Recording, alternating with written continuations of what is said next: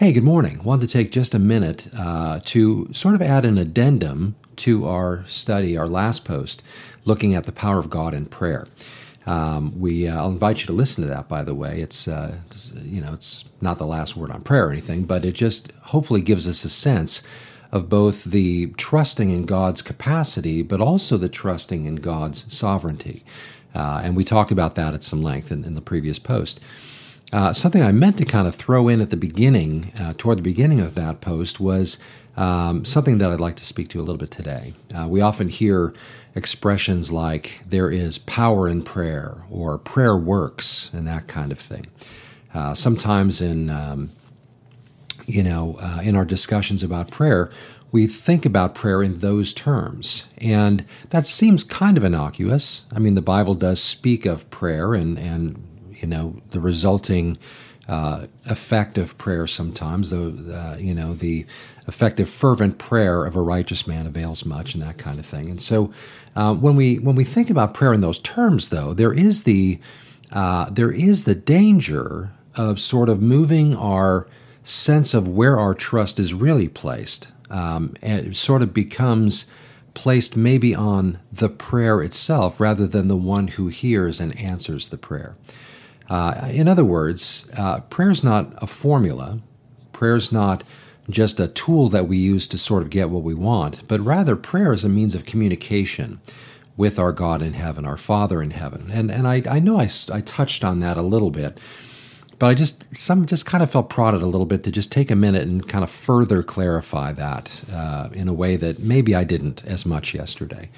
Um, uh, but this is really the the difference between the Christians' thought about prayer and approach to prayer and the relationship that is central to that prayer, inherent in and uh, really the basis of why we pray, and sort of the, um, well, really almost, you know, like any worldly sense of, of what prayer is. For example, in some, uh, I saw a movie not too long ago where uh, a person, uh, from a matter of fact, a um, a digital entity from a purely materialistic framework had made mention of how she was praying that something would work out.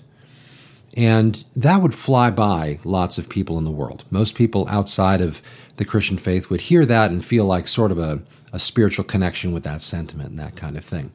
But in making that statement, there's there's a lot underneath that that while may, maybe not immediately obvious, really does become an important element to understand and certainly to see a distinction from what the Christian means when we talk about prayer and, and we're praying that this works out or something. In a purely materialistic framework, or even in some sort of nebulous spiritual framework, uh, well, more specifically in a materialistic framework, the idea of, of prayer is meaningless like who are you praying to? Like what do you mean you're praying? There's there is no spiritual entity in a materialistic framework. And so you're hoping something but you really have no basis for that hope per se. It's just you're and to say that you're praying is almost completely contrary to the entire system that is inherent in there. Now in the movie that may have been a particularly focused shot at the idea of prayer and the silliness of praying when you're in a materialistic framework or something or may have been seeking to bring down the idea of prayer to being just sort of a, uh, a synonym for just hoping something. But a Christian doesn't just sort of pray as though if I just flip the switch of prayer, some wheels get moving in some spiritual sense. A Christian has a tremendous privilege and opportunity to come before the God of heaven. And this I know we did speak to last time, but I'm just kind of connecting these thoughts. Maybe I'm being a little redundant, but it just seemed to me worth it to take a minute. So, but the Christian has this audience with the King of the universe. Um, matter of fact, there was a story told of, um, um, oh, and I, I know who it is. It just the name escapes me at the moment. But um, this uh, this dear little old saint, uh, he would stay with this family periodically, and um, and and as the mornings would come, he would get up every day and he would go and he would spend hours in prayer. He would go to like the study in the house or some quiet place and he would just spend hours in prayer. And one day, um, the family that was hosting him and, and that he was staying with offered, hey, you know, if you ever want to come and just have breakfast with us and, you know, why don't you come and eat and all that kind of thing and hang out with us. And, and he would look at them and, and with all sincerity, he would say, no, I have an audience with the king. And he would go and pray. And I've always been deeply moved by that, uh, profoundly impacted by that. It, it just reminds me in such a simple, sincere way of what prayer really is. It's an opportunity to take advantage of the audience we have with God Himself. Uh, we don't just pray in sort of this nebulous, ethereal, sort of spiritually way kind of thing. We have a direct access with the Creator, the God of the universe. And when we pray, that is what we mean by this as believers, or certainly what we ought to mean by this as believers. And, and when we practice prayer, again, a term that sometimes makes it appear more formulaic than it is relational. Um, when we go into our times of prayer, um, we're not, you know, if we borrow from what the scriptures have to say about prayer, like Jesus uh, in Matthew when he taught about, you know, what we typically call the Lord's Prayer. Um, he spoke of how we should not just repeat ourselves with, you know, like the heathen do, thinking that God hears because of our many words and that kind of thing. In other words, it's not just some rote thing that we do. It's not some incantation that we perform, thinking that if we say these special words, that somehow things happen. Um, but rather, we come to God relationally. We talk to Him like a child talks to a father.